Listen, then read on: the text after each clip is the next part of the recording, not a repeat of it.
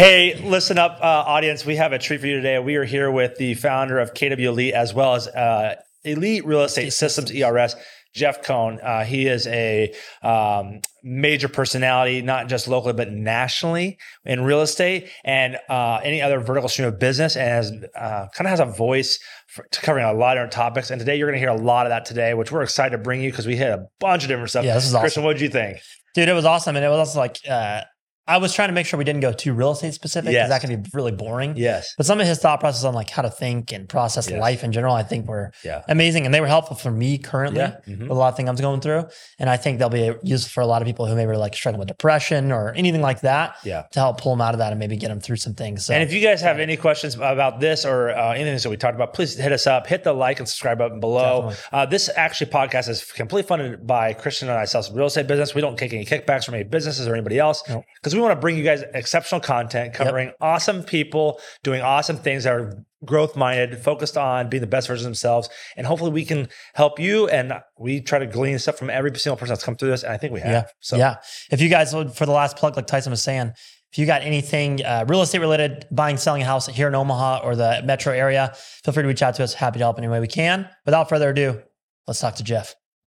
I mean, lots. Moab, I go every year. Huh. It's super. Have you ever been? Uh-uh. Super unique. Like nothing, like Yodi, that coyote cartoon. Yeah, yeah, that's where he is. All the red rock and shit. I mean, it, that's what it looks like. Yeah. Grand Canyon anywhere, North Rim, South Rim. We did South Rim Grand Canyon last year. That was our road I've trip. Never been to the Redwood Forest either. I heard that's I did it once as a kid. I was ten. I, I would. I definitely I want to do that. Napa, I want that to do the P C H. Tahoe.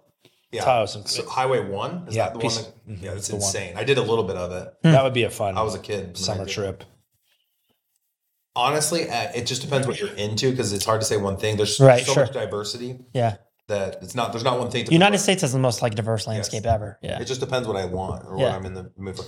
Anytime you go somewhere that has helicopters that has beautiful landscape, I suggest spending the money. So like it's the helicopter in Kauai and in Maui is expensive if you want the good helicopters. Yeah, it's fucking incredible. Mm. What's Dude, it cost? Three hundred a person. Oh, that's it? Yeah, five hundred for a couple. For don't hours, don't take hour. Your six-year-old. Kids will never remember stuff like yeah. that. Yeah, yeah, yeah. It's a waste of money. Yeah. Um, that's probably a thirty-minute flight. Have you been to New Zealand yet? No. That's one uh, place that my, I have a couple of That's on my list. The big thing there is like their ecotourism, right? Like Costa mm-hmm. Rica. Is like you don't stay in hotels really there. You rent, you buy a Sprinter, or you rent a Sprinter van. Oh, that's camping. Amazing. That'd be fun. Dude. And that's what you just that would be bump so around. Fun. So my brother is a huge hunter. You know that, right? Yeah, yeah My yeah, older brother? Yeah. And so like, you know, he has like a YouTube channel and he's friends with Steve Vernella. Um, so he's like really big in the hunting world. Okay. Mm-hmm. And right now he just got on back from a three week trip to Africa, all over Africa. Mm-hmm. Yeah. And he's wow. been like shooting everything in Africa basically. And like some of the landscape and the stuff he was, was posting, I was like, damn, Insane. This is crazy. Yeah. That's I would cool. love to go see that. Africa's cool. I mean, you watch, but not with my kids. I like Probably it. Like when they're way older. I would do Africa for sure.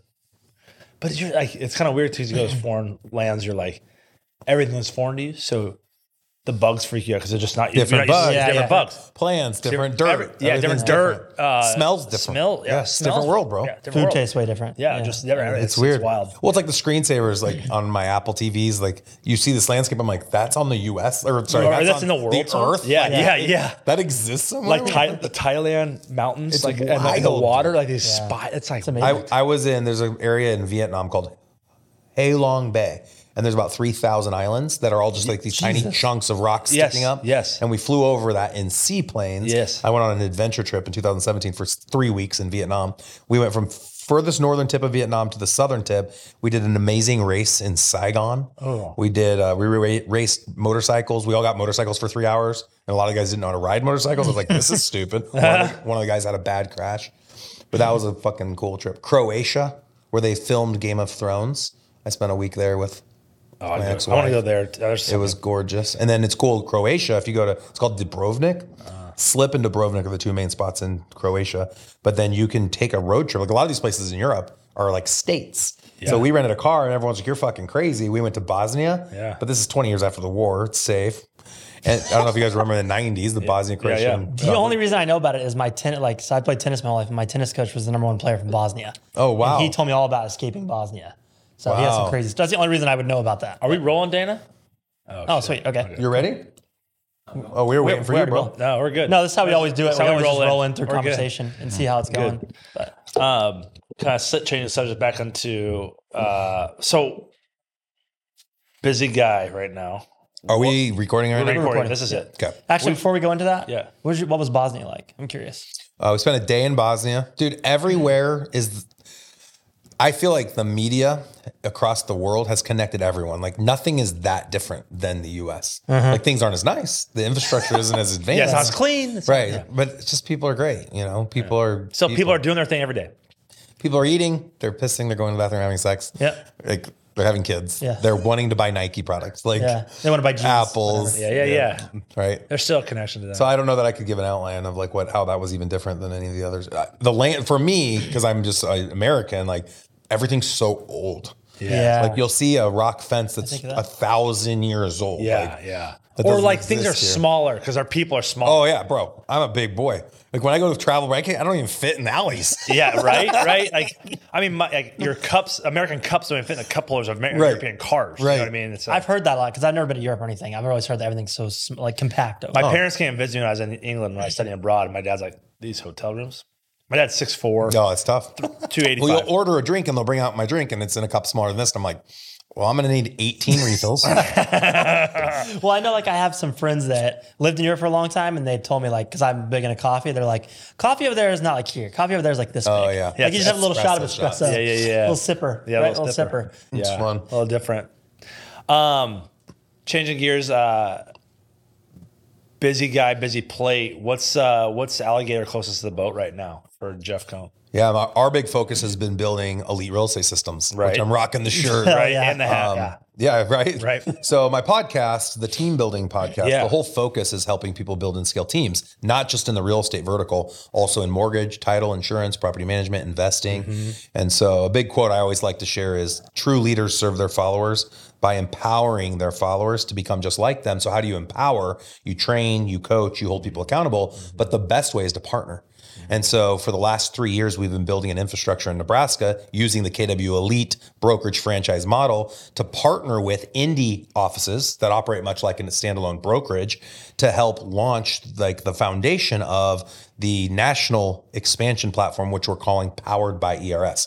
And this just got announced last week for the first time publicly. Congrats. It's been in the works for three years. Thank you very that's much. Awesome. It's very exciting. Yeah, that's awesome. Super Can awesome. you... What do you mean when you say indie brokerage? Yeah. So an indie brokerage, an independent brokerage, typically would be something that's not attached to a franchise. Okay. So independent is non-franchise attached, but our brokerage- Bob is, Roberts Real Estate Company. Exactly. Whatever. Yeah. But our brokerage launched a strategy three years ago where we said, hey, if you're running a real estate team and you want to be independent of any traditional brokerage brand, you can do it through our franchise. You're still K W Elite, but we're not going to bug you. You're going to go off on an island. You're, own, you're the owner operator of your indie location, and you just pay us a flat fee every month, forty-one sixty-six.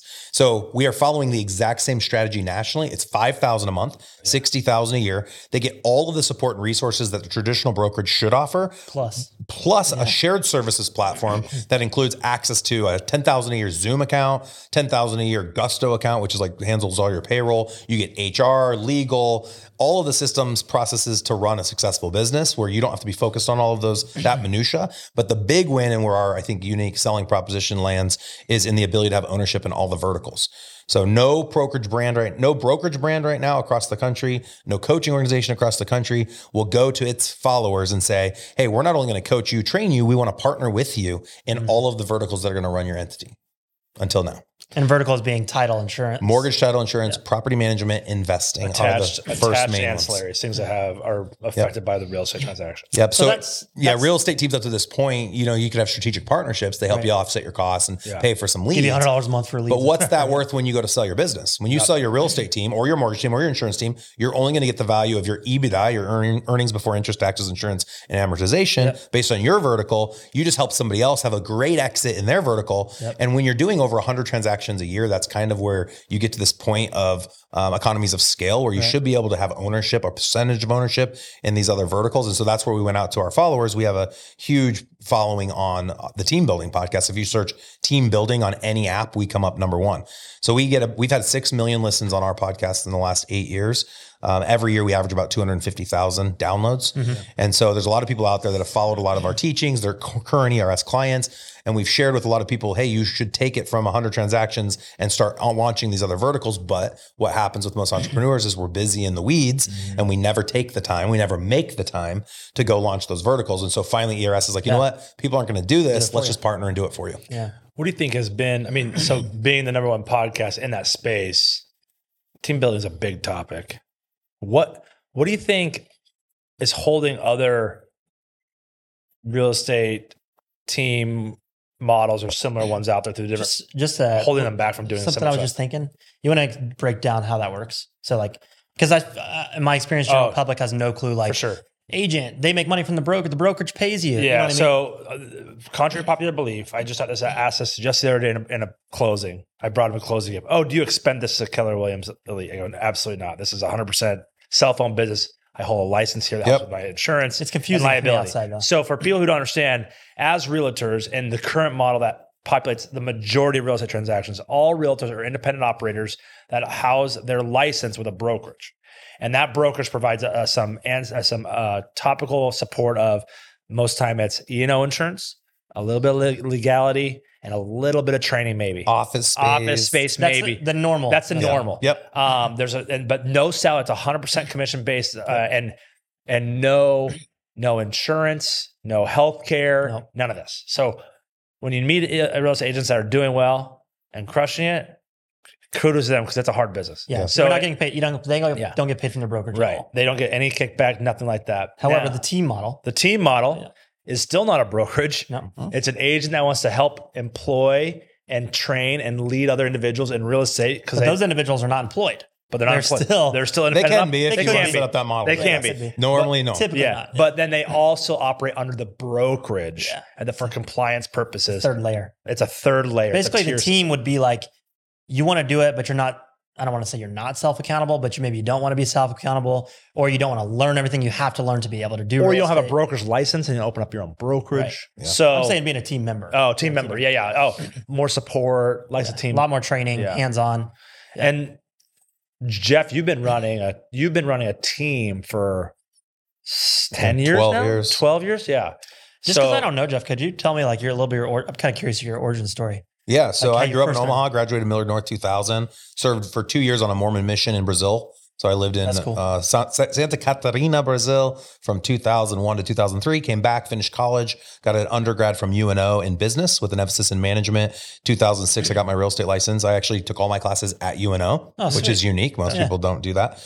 Yeah. And then got my real estate license in the fall of two thousand six, sold real estate from seven to fourteen, okay. launched my team in eleven. Okay. Uh, we grew from se- me doing seventy deals a year to the team doing seven hundred deals a year in six years. So we grew super fast. fast yeah. uh, we were number one in the world at Berkshire Hathaway in two thousand eighteen. And we launched a mortgage arm, title arm, insurance arm, coaching arm, investment arm, all in two thousand fifteen. Uh, two thousand nineteen, we were invited to join Keller Williams. And we launched our real estate brokerage at Keller Williams, K W Elite. We own the Nebraska franchise. Why did you go to K W from, just out of curiosity, what made you switch?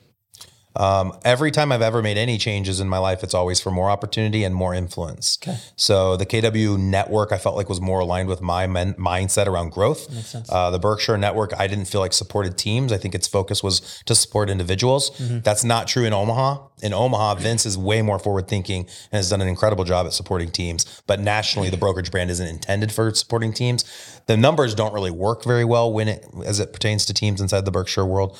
Um, and our whole focus was expanding Elite Real Estate Systems. And so right. I had multiple visits with Gary Keller, who happens to probably to be the wealthiest person I've ever spent several yeah. time days. That's amazing. With. Yeah, that's yeah. sweet. I had over twenty hours with him one-on-one. And our whole goal was to be able to expand all the things we had built inside of the Omaha's Elite Real Estate Group uh, team. We had built a lot of systems and processes, ideally surrounding cultures, leads, accountability, systems, and strategies. And we wanted to implement those nationally. Well, we wanted to start by teaching teams locally and teams across the state how to how to build and expand. So one of the unique benefits of being at K W Elite is we offer Elite Real Estate Systems coaching for free. And normally people would pay one thousand dollars a month to get group coaching and then another one thousand dollars for one-on-one. Here at our brokerage, you get it for free. It's every Thursday. Uh, we have over one hundred top teams across the country that get coached by Elite Real Estate Systems, but any agent at K W Elite gets to take advantage of all of those benefits for free. Yeah. Interesting.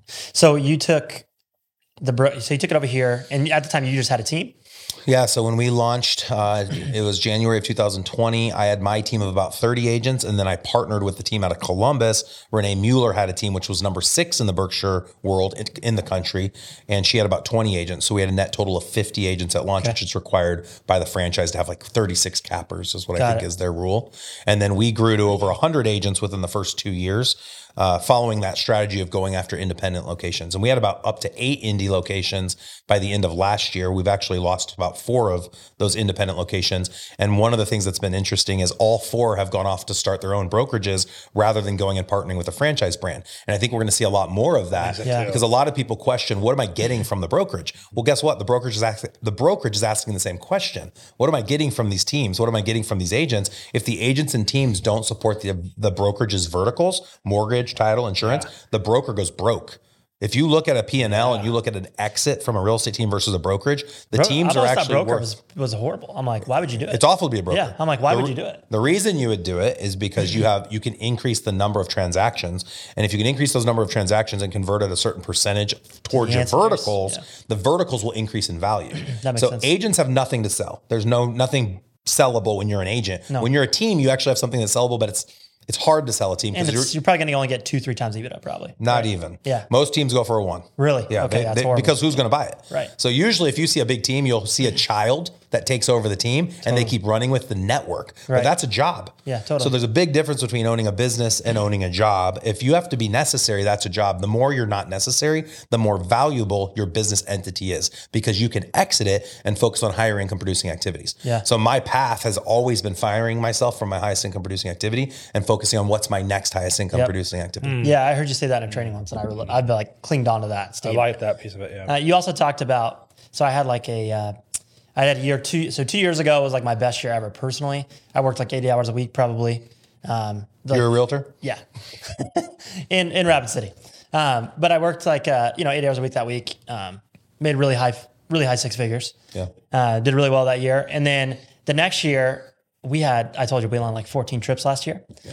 and I made less money, but so much more per the amount of time I worked. Yeah. It was yeah. crazy. And yeah. you talked about that also one time and it made me think, cause I was like down on myself. I was like, damn it, I lost, I lost thirty grand. Move Look, backwards. Yeah. Move and backwards. Then I just said, you were like, yeah, it depends on how much you worked. You said, you said yeah. it like nonchalant to someone else and I caught it and I was like, dude, I worked like five percent of the time. Yeah. You know what I mean? I worked like, I added up, I probably worked like ten hours a week yep. on my, on that specifically. You know what I mean? Yeah, and that awesome. Was just taking care of things I had to take care of. You sure. know what I mean? And then I was like, oh yeah, there's like other stuff that you can focus on uh, rather sure. than just trying to grow to get the little incremental increases. You know what yeah, I mean? one hundred percent. So yeah, yeah I, I like think that. A big thing that people don't focus on is reoccurring revenue. So yeah. I read a book uh, by David Bach when I was twenty-one called Smart Couples Finish Rich. And another book he wrote was called The Latte Factor. Latte factor is you go into Starbucks every day and you spend five dollars, five days a week. That's twenty-five a week. That's a hundred yeah. a month, a hundred a month over twelve months is twelve hundred. Take twelve hundred dollars and put it in the stock market over right. a ten year period and look at what that turns into because of compounding interest. Yep. So it talks about the compounding interest factor. It also talks about how while you're asleep and you have money invested, yeah. that money's working for you yeah. and you're not having to actually do it. And I know you guys are big into investing. I started investing in single family in two thousand sixteen with my partner, Clint Bartlett. And in our wildest dreams, we thought one day, twenty years down the road, we'd own a hundred doors. Today we own almost two hundred doors valued at twenty-five million dollars. Just the two of you? Just the two of us, fifty-fifty partners. And something that's been interesting over the last three years with inflation, our book value has increased increased by over a million dollars a year, year over year, with us doing nothing than it's breathing. It's amazing. Yeah. So you start amazing. Thinking about the power of reoccurring revenue. Yeah. So the best verticals to invest in, if you're in the real estate space from a reoccurring revenue standpoint, investing in real estate is obviously number one. Property management is number two, and huh. home and uh, home and auto insurance is number three. Oh, why is why property management? Property management is huge. They get a six X multiplier. So a lot of people don't know this. Your average door is about two hundred dollars a month yep. in property management, and your average average net is about forty dollars per month per door. And you get um, it, your, when you go to exit in a property management business, your book is worth a six X multiplier of what your net revenue is. Of the forty? Of the forty dollars yeah. per door. And it's worth that because it's bankable. There's a certain percentage it's of people you keep. It's reoccurring yeah, revenue, yeah, no yeah. different than insurance. Mm, yeah. Simple. So if you've got a thousand doors at forty a door and you go to sell that book, whoever's investing in that book knows they're going to retain X percentage of that book. seventy, eighty percent. And, and that's all bankable. And then the insurance business, I mean, it's insane. Um, the average door in America is four thousand dollars a year in premium. So premium is what we all pay to our independent yep. insurance company or a captive company. And that could cover two autos and a house is the average. So what Makes people sense. have, that's four grand. You end up keeping the first year, fifteen percent is what the commission is. So usually we give that to the insurance agent, yep. but every year after that, it renews at a ninety-eight percent renewal ratio. And it's a net four hundred dollars per year. It's per- that high. ninety-eight percent. Oh, yeah. ninety-seven, ninety-eight. Yeah, it's a fire forget uh, commodity. It's like, wow. oh, I'm yeah. doing it. It's already done. So four hundred dollars isn't sexy, but when you own a real estate brokerage that does two thousand transactions a year or one thousand buy sides a year and you convert sixty percent, which is what we're converting out of the total buy sides, that's six hundred files at four hundred dollars. six twelve, what is that? six, twelve, eighteen, twenty-four, twenty-four, two hundred forty thousand? Yeah, sounds right. That's something there. So we yeah. know over the last three years, we've built a two million, two point four million dollars book of premium. Got it. And in the insurance space, it's a three X multiplier until you're netting five million dollars a year or more. Then it goes up to ten X.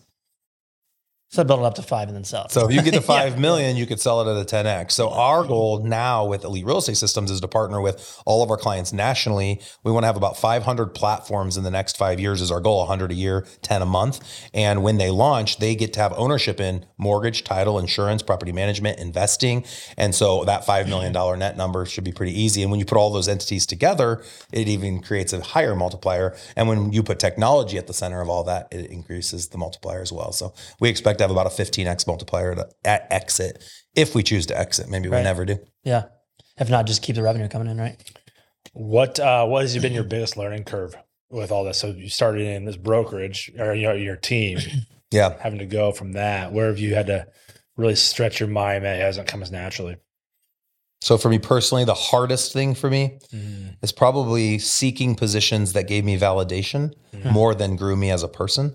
Mm. Uh, once you get really good at something, it's fun to teach people how to do it because it makes you feel good about yourself. Mm-hmm. Yeah. And we all want to feel good about manifest, ourselves. We all yeah. want to feel like we won, mm. but that doesn't mean that's the best role for you to be in. Mm.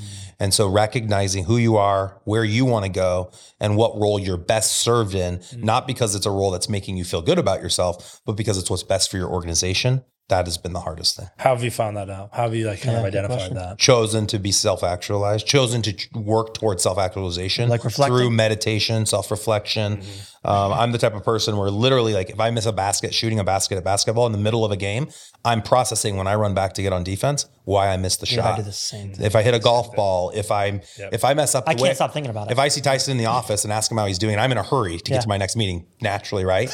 And I will walk away from the engagement and ask myself, did I do that well? Yeah, did he same, think I didn't same. care about him? Did I give him good eye contact? Was I respectful? Mm-hmm. I'm constantly processing, probably, probably over processing. Yeah, yeah, I'm a little, I probably, um, I feel like I'm I over obsessed about that stuff. Has too. that gotten more abundant or less abundant with like meditation and stuff?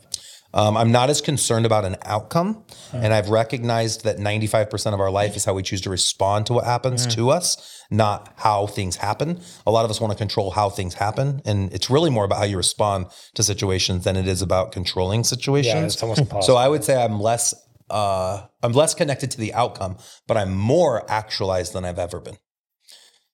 For more example, actualized? I'm more present and mm-hmm. aware of how I engage than I've ever been. How in the has past. that made you, how, how has that affected how you've been engaged with people? I think it helps me engage based on how someone else wants me to engage. Uh, so there's yeah. the golden rule is do unto others as you'd like others to do unto yeah. you. The platinum rule is do unto others as others would like done unto them. Yeah, yeah, yeah. And the older we get, I'm forty-one. Yeah. I know better today what Tyson Compton wants from me than I knew ten years ago, mm-hmm. than I knew ten years before that. How do you think, so that's interesting. So I'm a big believer in one of the great things of, of really good leaders is they're exceptional at being a chameleon. Like you have to adapt to whoever mm-hmm. you're around to get the best out of the people around you yeah. versus being one way and letting people follow, follow line, follow line. How, how do you think that jives or, you know, the idea of you being adaptable, self-actualized versus, hey man, just be yourself. Right. Just, you know, just be you. And I'm like, to me, you know, yeah. I think there's a blend. So yeah, I've always been taught, I come from That's a great, question. I think, upbringing, um, people that are ethical, loyal, hardworking. Yep. And my, my own father uh, always would say, just be yourself in every environment. If people don't like who you are, then those aren't people that you need to be around. Fair. And that's okay. Let people choose who you are.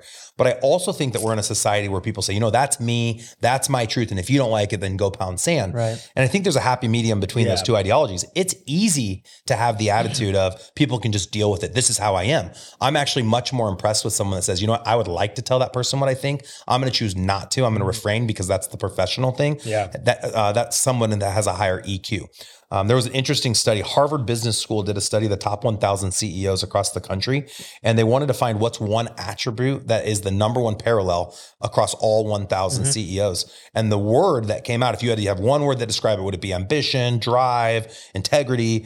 And the word was self-actualization. Oh. To be self-actualized, you know what your greatest strengths are and you can build on them. But the better part is you know what your weaknesses are. Mm-hmm. And so you can work to fix those weaknesses, but you can also hire people or surround to help yourself. fill yourself. Yep, fill those roles that need to be filled. I think the w- one thing that comes to mind, and maybe just because I'm more of a Neanderthal mind than you, so it's a little simpler, but like the idea of like, if you're in a crowd and you're not truly being only yourself, right? And like, and like, and go pound sand, they don't like it, is a simple idea of don't correct somebody when it's unnecessary to correct them. Like, you don't have to be right if it's unnecessary, but if it's like valid for like, yeah, you know, understanding what truth or something factual might be, but even if it's a fact that's really unnecessary to the conversation, let it roll. I've struggled up with one. I struggle a lot with one up. Yeah. So like we were having a conversation before we started recording about trips we've been on. Yeah. And instead of asking you guys and getting excited about your trips, I was excited to share my trips. Yeah. And this is one of my biggest weaknesses is my personality type. I like to share. It's yeah, yeah. exciting for me to yeah, share. Yeah. And mean, so I someone like will too. say, I did A B C. And then I'm excited to say, well, I did X, Y, Z. Mm-hmm. And I need to sit with the A B C and it be, learn mm-hmm. to like to listen. And that comes to How to Win Friends and Influence People. Dale yeah. Carnegie. Yeah, totally. Uh, one oh one is listen, listen, listen. And everyone will think you're the best conversationalist. Uh-huh. Yes. Which I find I will really say, I think that is something I have worked on mastering in the last like five years is that right there, listening.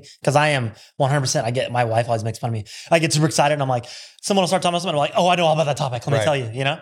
And a lot of times I know way more than the person talking about it. And I'm like, yeah, I want to say something so bad. There is but, like, that's know? the highest level. And you think about, I think about elderly people and I used to discredit probably the knowledge and, and um, intelligence and w- wisdom that comes from an elderly person. Yeah. My grandma can smile and ask me something and listen to me for hours, or my, even my own parents can do this. Yeah, yeah. They know. Like yeah. people, they know that's the so answer. True. They know what you're going to say, yeah. but they're in, they enjoy watching your enjoyment. Mm-hmm. That's yeah. the highest level. Oh, well, that's, that's also being way. exceptionally present. Like that's yeah. being, and that's also being one hundred percent okay with who you are. Like in order for they to enjoy mm. somebody else's joy is you have to be one hundred percent okay with where you're at. Yeah. Like, not trying to impress the person right. you're in There's front of, not, get to enjoy their yes. story, get to feel them. And it's, we're all fathers. Yeah, yeah. There's nothing more enjoyable than to watch my daughter come back from camp. She's canoeing right now in Wisconsin. She's going to come home and tell me all about her story. I've been canoeing a million times. I've gone camping a million times. I'm an outdoorsman, yeah. but I'm not going to sit there and one up my daughter. She's like, no, no, no, no, I've been canoeing my whole life. Yeah. Let, me, let me tell you about She's it. She's going to say, Dad, you'll never believe this. I tipped yeah. the canoe. I'm not going to go jump to my Boy Scout story from when I was fifteen. Oh, listen to my story about tipping a canoe. Right. right. I'm going to enjoy my daughter's story and yeah. tell her I love her and tell her how great that sounds and how neat of an experience yeah. that was, because yeah. it was for yeah. her. And I think it's important. Um, you made a couple comments that I want to touch on. One was at my event, we hosted the Team Building Summit event. It's our yep. annual event where people come in from all yep. across the country. And I went up to someone that's one of our clients and I said, hi, so-and-so. And I changed their name by, a th- remember Tyson, I did this with you once. I called you Tyler. Mm-hmm. And this person, it was in a setting where they didn't need to correct me. Like if I call you Tyson or Ty- Tyler and you're like, hey, it's Tyson, that, that's appropriate. But we were in front of a big group of people and I said, hey, Tyson or Tyler, using this example. Yeah. And they said, it's Tyler. And like, or Tyson, you know, yeah, they, they, they corrected, corrected me it. with the other, with the correct name.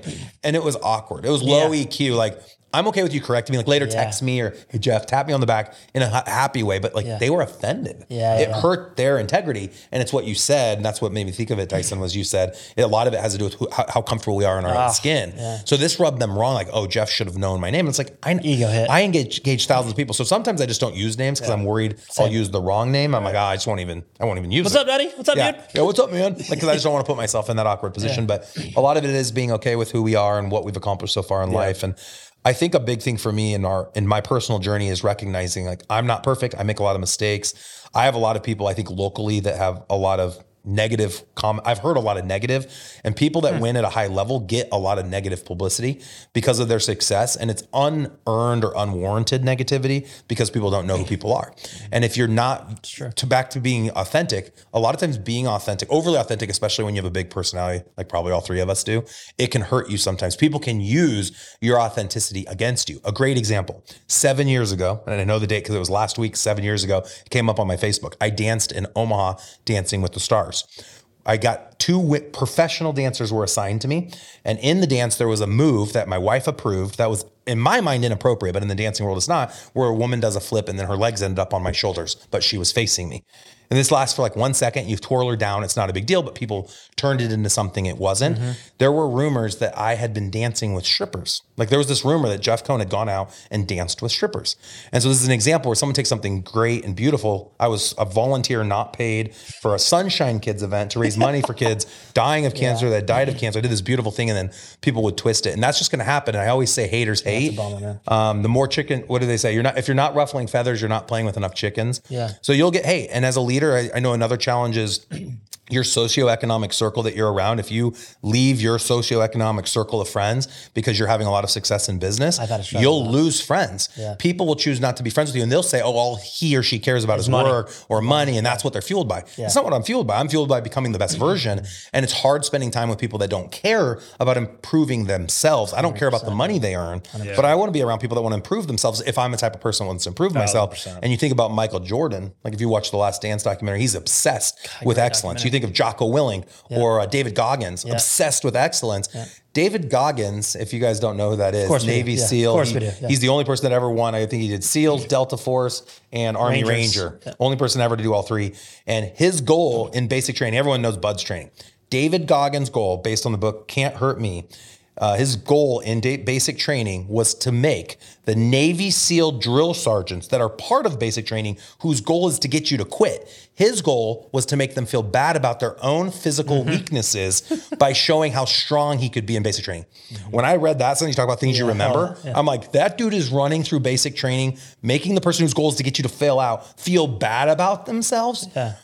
Bro, the savage goal. Let's go. Yeah, and he has savage. He has a chapter in his book called Taking Souls. Yeah, mm-hmm. love that. I chapter. think about that for I'm a, I'm very competitive. I think about that stuff. So too. He's like, you win so much that like a person quits the sport because you've gone so aggressive. And that's probably a lot of people have negative thoughts, uh, things to say about you because you've just steamrolled them and they're in their mind. Yeah. Maybe not yeah. like literally. The truth is this, and I've, I've it's taken me a long time. And I share this with those out there that have the same feeling as me, which is probably only one percent of the listeners. I represent the failures that other people currently are experiencing. Mm. And what I mean by that is I'm the opposite. So I rep- I represent overcoming challenge, overcoming failure. And people that I exude success and working through failure with a positive attitude, trying to lead, trying to become the best version of myself. And a lot of people have a lot of self-hate and self-regret so and insecurity and, and angst towards themselves and the choices they've made in their lives. And I will say to anyone that's on that side of the spectrum, it's never too late. Never. You can always overcome your adversity. Yeah. You can always quit your addiction. You can always leave the marriage. You can always stop the thing you're doing that's hurting yourself. And you need to show up and not for yourself. Mm-hmm. Like a lot of times the self-talk is, I need to do this for myself. You need to do it for your kids. You need to do it for your followers. You need to do it for your friends. And the more you show up, and I'll speak to this, the people that are in my circle, you lift. The people that want to be lifted mm-hmm. will come up with you. Yeah. And there's no greater satisfaction than I have. And I just said this on my last podcast, than lifting the people around me, lifting my followers and being able to have that impact and influence on the people that choose to follow me. That's what feeds me. It's not the ones and zeros in the bank account. It's being able to make a difference in people's lives. Or you mean, I guess, and also that same fact of when you start to realize, or you start to try to climb to another level, you don't realize also who you're affecting. Like you don't realize other people that are on the, on the, on the ancillary, on the peripheral. one hundred percent. They're like, yeah. dude, that's what you're talking about and watching or witnessing or bearing witnesses. And it's from the peripheral and it's changing my life. Like that's the stuff that I, in my mind, when I meet my maker one day and he's going to show this screen of all the people that the ripple effects have done. And you're like, oh my gosh, I forgot about that moment. But that, sh- that, that set off a chain reaction. Huge. Yeah. Huge. Right. And I want that, you know, you want that scene to be as vivid and as full of people as possible. And you only can do that by causing impact everywhere you go. Yeah. Impact in a sense of asking questions, trying harder, getting back up every time, you know, uh, yeah, like from getting that. knocked down. So I think, that's, I think that's a great point. I mean, we've had some instances just with this podcast. I feel like, dude, I don't know what it was, but that, that podcast or these couple podcasts like has helped me so much. And I think like, people just don't sit down and talk to other people very much yeah. either. It's pretty rare yeah. Yeah. to have like a regular Here, conversation. The, the big challenge, and I'm, you know, I said I'm forty, you're twenties, I'm late twenties. twenty-seven, thirty-seven. You, there's, there's this weird gap in, Tyson and I are probably closer in age, yeah. where we were in a world that didn't include social media. Yeah. We were in a world that didn't include cell phones. Yeah. We didn't have distractions. We would ride on a road trip. You talked about being on your yeah. seventeen trips or whatever. Yeah. My road trip, I would talk to my family or look outside. And I didn't like reading books. So yeah, that was it. Talk to my family or I'd look out the window. Yep. But you had so much time in your mind mm. and there's no release. We go from this to the no. radio, to a podcast, to watching a show, to going out with our buddies and messing around and playing golf or whatever. Like it's constant. Constant stimulation. When is the time to just sit? So my goal every day is to spend thirty minutes in my mind. And what I found is I really Tough. like myself. I enjoy thinking and processing, and I'll go all day long, like back to back to back to back. But after about six or seven o'clock, that's the time I just shut off and I start to process and I start to think through the loop of the day. I think the worst, maybe one of the worst times to think about the day is immediately or is, is almost laying in bed. That's too late. Yeah, no, way too late. Yeah. You're stuck. Then yeah. you're stuck in the Then you're never going to sleep. Ah, right. Eyes right. wide open. Right. But I think what's beautiful is like, you're right. So I, I just had this conversation this morning with one of my best friends. It was like, we all know there's noise. That's not, that's, and that's not going away. Yeah. But I think, and the idea, the fact of giving ourselves to understand ourselves only happens in silence. That doesn't mean like putting ear pods in and going for a run. That means going for a run without ear pods.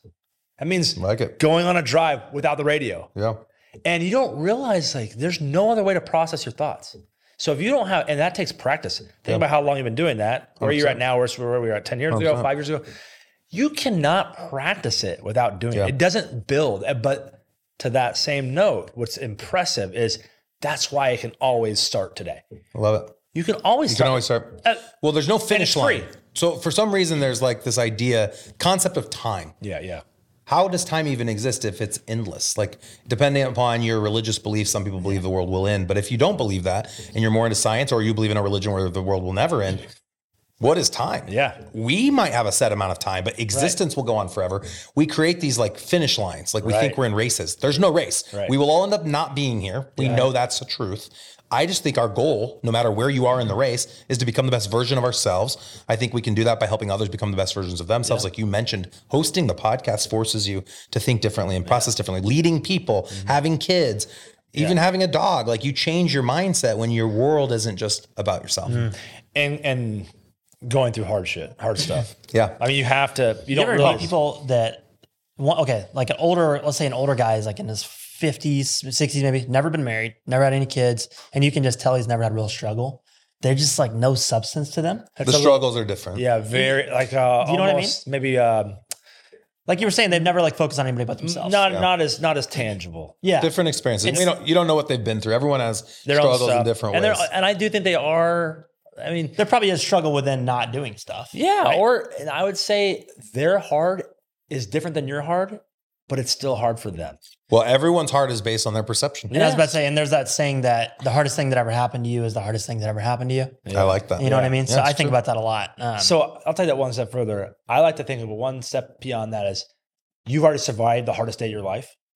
So who's to say you can't survive the next thing? Like, it's not about like, oh my God, this is going to be the, you've already, you've already At survived one point, it. you thought the world was over. Yeah, yeah. you yeah. already got through it. Yeah. Fear, fear is really interesting. It's the number one, I think, determining factor of how people, what choices people make. Yeah. Yeah, That's yeah. why companies like insurance companies do so well. Everyone pays for insurance. Everybody has a security system. Everybody locks their doors at night. Yeah. We have this fear. Well, a lot of the things we fear aren't real.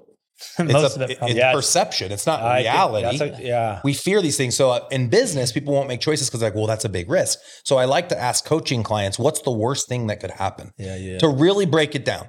For me, it was living in my parents' basement, even with my family.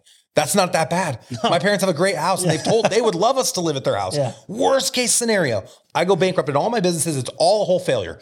My ego, Yeah. I would be embarrassed. Right. And I would live in my mom and dad's basement. My mom would cook for me. She'd do my meals. Like, oh, I had a little bit better life. Like, this sounds pretty damn good. Like, that might be a better route. But like, you think of people that go to jail, like that's the worst case scenario is you go to jail yeah. for doing the atrocities that people do. They go to jail. They yeah. get meals. They get their laundry taken care of. They have a bed. They have the best security. Full healthcare. Yeah. Best security. Right? No one's getting in their house. I wanted to mention um, Savers uh, from the book, Hal Elrod, good friend of mine, yeah. wrote a book called Miracle Morning. Yeah. It's very popular. Yeah. There's a Miracle Morning for kids, Miracle Morning Real for realtors. So, yeah. so the Savers are the six activities that the top billionaires in the world consistently do on a daily basis.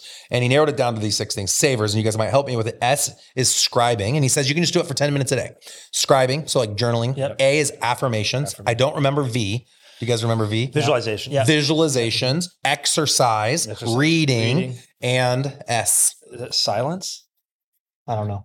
Could be for meditation. It might be. It I might think be it's silence. Like, for like to review. So he kind of found like every billionaire had this thing they would do. You got to exercise every day. You got to meditate every day. You got to read every day. And he narrowed it to these six. He's like, if you just do ten minutes a day, and the whole idea is moving the needle. It comes it's back to like that military about ideology about making the bed. Mm-hmm. You started the day with Love a little it. win and you build on it and you build on it yeah. and you build on it. It's like that podcast at my lat talking about the little things to do for discipline for the day. Yeah.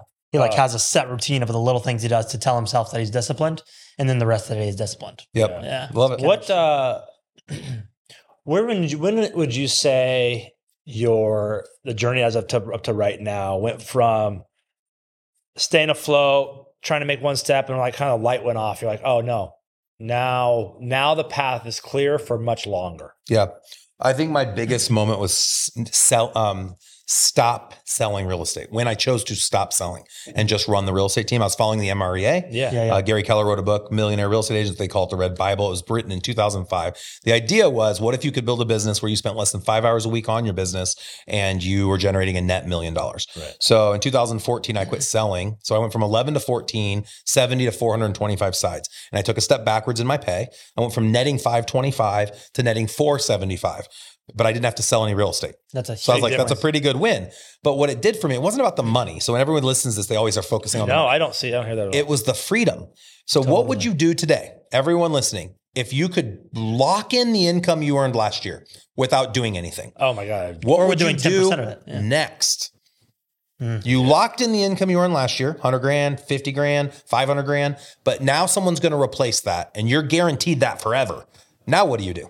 Most people, it's that probably go golf, play pickleball, go on trips, go yeah. relax, have fun. That only lasts for so long. It only that for a month. That's not so. fulfilling because like weeks, that's yeah. not a road to becoming the best version. That doesn't have impact, influence. Right. You're not changing people's lives. Our last podcast episode, I said the sentence where wealth meets, what did I say, Dana? Where wealth meets um, fulfillment. Mm-hmm.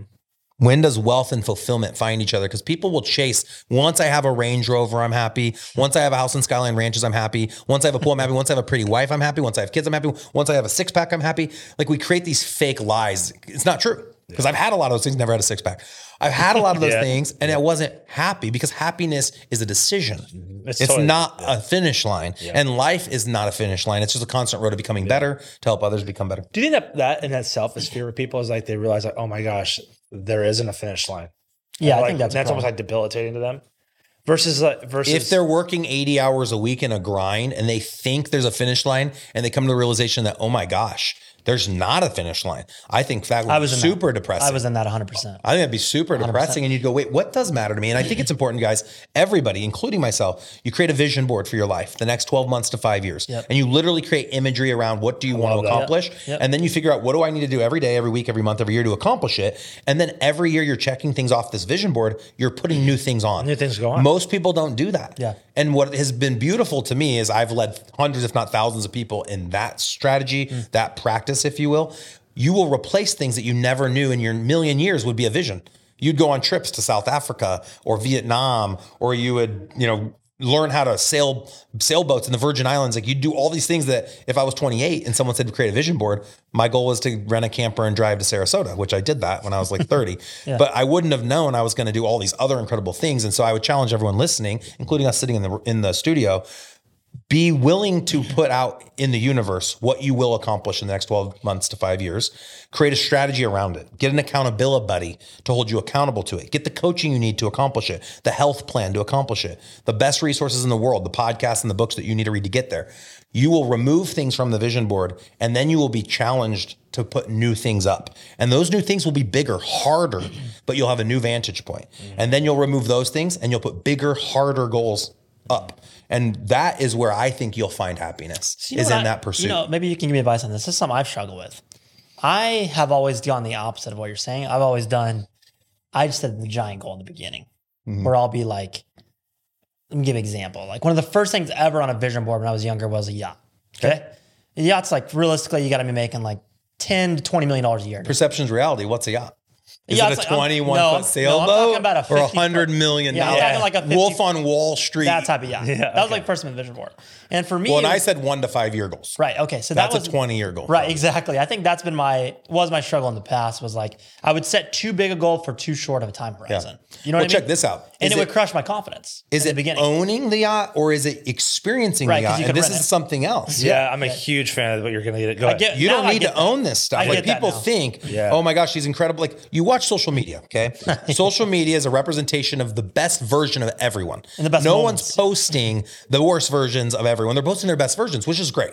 You don't have to own the house in Park City to have an incredible family reunion in Park City. You can Airbnb it for two grand a night. I've yeah. done it. Or ten grand a night, however crazy you want to yeah. get, however many people you want to offset the cost with. Yeah. But you can have an incredible life today in two thousand twenty-three as we record this episode. You live like kings and queens. We live way better oh, than oh kings and gosh. queens. Yeah. We can have the best world and we have technology yeah. now. So we talked earlier, I said we didn't have all the distractions that the younger generation have, but because of the technology, if you don't allow it to control your life, you options. can take advantage of it to create leverage and you can one hundred X what anyone previous to technology ever could have accomplished. one hundred percent. And that's why people, uh, during COVID over the last, like I want to say year and a half, there have been more billionaires created than any other time in history. Why? That's pretty wild. I think we went wild. from fifteen hundred billionaires to two thousand billionaires. Like, don't quote me. Well, it's something like that. The idea too is that the wealth is infinite. Anybody, can, I mean, it's not like there's only a uh, certain amount. Right, set amount. I mean, it's just a matter of flowing at a certain rates, and the valves open up, and you yeah. get you grow enough to be able to turn those valves on, and all of a sudden you're meeting new economy. That's a, the mindset shift of like, well, I only get paid twenty-eight dollars an hour. Right. I don't know how to get thirty. Like, yeah. whoa, whoa, whoa, back up. What if you weren't doing this? Where would you go to make thirty dollars an hour? I mean, it's Love just it. small shifts of like, yeah. money's everywhere. Yeah. Now, how do we make it to turn on to be more like mailbox money versus W two money? You know, yeah. it's way different, you know? I think that's a, it's, it's interesting. Sorry, sir, I'm going back to this, but what you said about goal setting stuck with me for some reason, because I went from setting way too big of goals. And then I, I noticed that about myself because I've always like self-reflected. I was like, Christian, you're like overly ambitious with this stuff. Mm-hmm. And some of the stuff just takes time mm-hmm. and repetition and consistency. Right. Mm-hmm. So I went, I went extreme the other opposite. And I basically set no goal like that. And my only goal was actions. Mm-hmm. I would be like, I want to do this year. I want to do this amount of actions per day and never have a day off of it. Like just for example, a real estate sure. example, I'm going to hit the phone and do twenty thousand no matter what every single day. You know what I mean? Mm-hmm. Stuff like that. And that is what made me do better. Ah. Was just doing those type yeah. of goals. And I love when they're married because right. now something I, now I needs like I need to, to remind you, yeah. why am I doing the action? Right. And people forget. And so they grind, they grind, they grind. Mm-hmm. They go, what am I grinding for? I think people wake up at sixty years old I, and I, go, I, I, what, what the, the hell did I just do with my entire life? Yeah. Um, the Five Regrets of the Dying, I bought a copy for all three of my kids. I have an eighteen, sixteen, fourteen-year-old. I read the book when I was twenty. I read a lot. Um, right out of co- high school, I hated reading. College, I became obsessed with learning, and I started reading a book, a week, literally a book probably every day. I, I, I read everything when I was early twenties because I didn't want to mess up my opportunity to be successful. Yeah. And that's a young age to start shaping your mind. So this book, Five Regrets of the Dying, I bought it for each of my kids, wrote in the front cover of each one and just said, each of them, I want you to live your best life. This is a great book that outlines the five regrets people have. So there's a nurse. She helps over one hundred people to their oh, death. I've heard, I've heard about and that. She categorizes the top five regrets that she hears people talking about. Um, and I won't give them all away, but one of them was working too hard. No one regrets taking that three week trip or the seventeen vacations. No one ever will regret time with family, time with loved ones, or time doing the things that they love. Everyone regrets, I worked too much. Why did I work so much? Like, why did I need a five million dollars house instead of two or a half a million dollar house instead of two fifty? Like, why are we trying to keep advancing That's to have the nicer shoe, the nicer, like, mm-hmm. why can we not go backwards? Let's go the other direction and have more time with the people we care about. Or, have or more make time it simpler. To do the things like, hey, we, we just want to, we simplify. Can still do all the, but like, yeah, the more stuff you add, the more complicated stuff. Yeah, yeah. Too. And there is a houses, movement. Got... There is a simple, tiny house. Totally. Is a, is a simplification mm-hmm. movement. Yeah. I still like big houses because I like hosting big events and yeah. I have a big family. Yeah. And I want your big personality, your big, big capacity to. Right. Have I want to be able to sit on five different couches in my house. I want the time. capacity to be able to serve people and host be, people, but yeah, totally. There is a way to I simplify, like um, simplify our lives. And I think sometimes people can overcomplicate yeah. for no reason. There's not a, the well, you mentioned it too about travel. Like, hey, we were trying to go to a place, a remote beach, very little resources in terms of like, I don't need all the extenuating uh, right. extra stuff. Oh yeah, stuff. Costa Rica. Right. Yeah. yeah so, and that's what you're looking for because you're looking for the experience of, of more the purity of it. Yes. Mm. And, and that I've noticed lately, and I'm just curious how you've managed this. I've noticed my mind's really cluttered. And when you get a lot of ideas and I feel like maybe the, the things aren't firing right, like they're not connecting because it's like just too messy. Mm-hmm. How have you gone about clearing?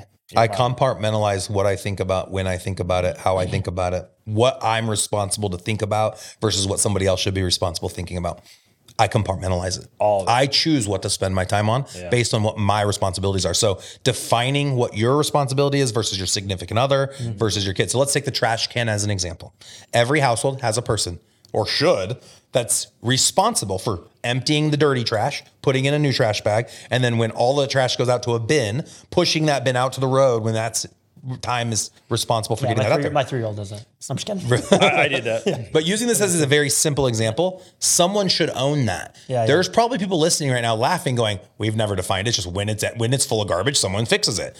Well, tell us how that went when we were in a dorm room at nineteen years old at college. Whose job was it to empty the trash? Nobody emptied it. So the game was, let's see how high we can stack this thing yep. before half of it falls out and we have to get another trash bag, we have to clean the floor. So in life, we have these responsibilities and we haven't decided who's responsible for mm. it. So oh. if you're getting cluttered, it's probably because you haven't been intentional about who should have to focus on that thought and then compartmentalizing the responsibilities behind the actions that you can't stop thinking about. So if you have that process, like you had said earlier, Christian, about having the goals of every day, I'm going to make twenty calls. If your goal is to make twenty calls, you're not worried about the outcome. You're just going to make your twenty calls. Yep. You don't have to think about it anymore. You make your twenty calls, you're done. Exactly. Just like the trash. Yep. I don't do the trash. Um, when I'm with my kids, it's their responsibility to empty the trash. It's their responsibility to roll it out. When it's not happening or if it's not happening, I might say to them, I noticed the trash bins weren't taken out, but I'm not owning it in any way. It's not my responsibility. And so being willing to be at a position in your life where you can say, you know what, even if it doesn't get done, I can live with it. I'm done. Like, that's not my responsibility. Uh, I'm taking that monkey off my back mm-hmm. and I'm moving forward to something. That's, that's hard. No, I love that. It's though. hard to let it go and allow that consequence of the, the trash not being totally. taken out, but go a couple weeks with the trash not getting taken out. And then the person who's responsible for it's going to start complaining themselves going, the house stinks. Yeah. So how many things in our lives, if you stop worrying about it because it's someone else's responsibility and you just let it not happen, somebody's going to own it eventually, yeah. but yeah. be, it's like a baby boot camp. If anyone read the book, um, what is the toddler, the terrible twos book? I can't, I can't think of the name of it, but there's a book about how to handle your, your two-year-old. And one of the things pe- parents would complain about is they cry.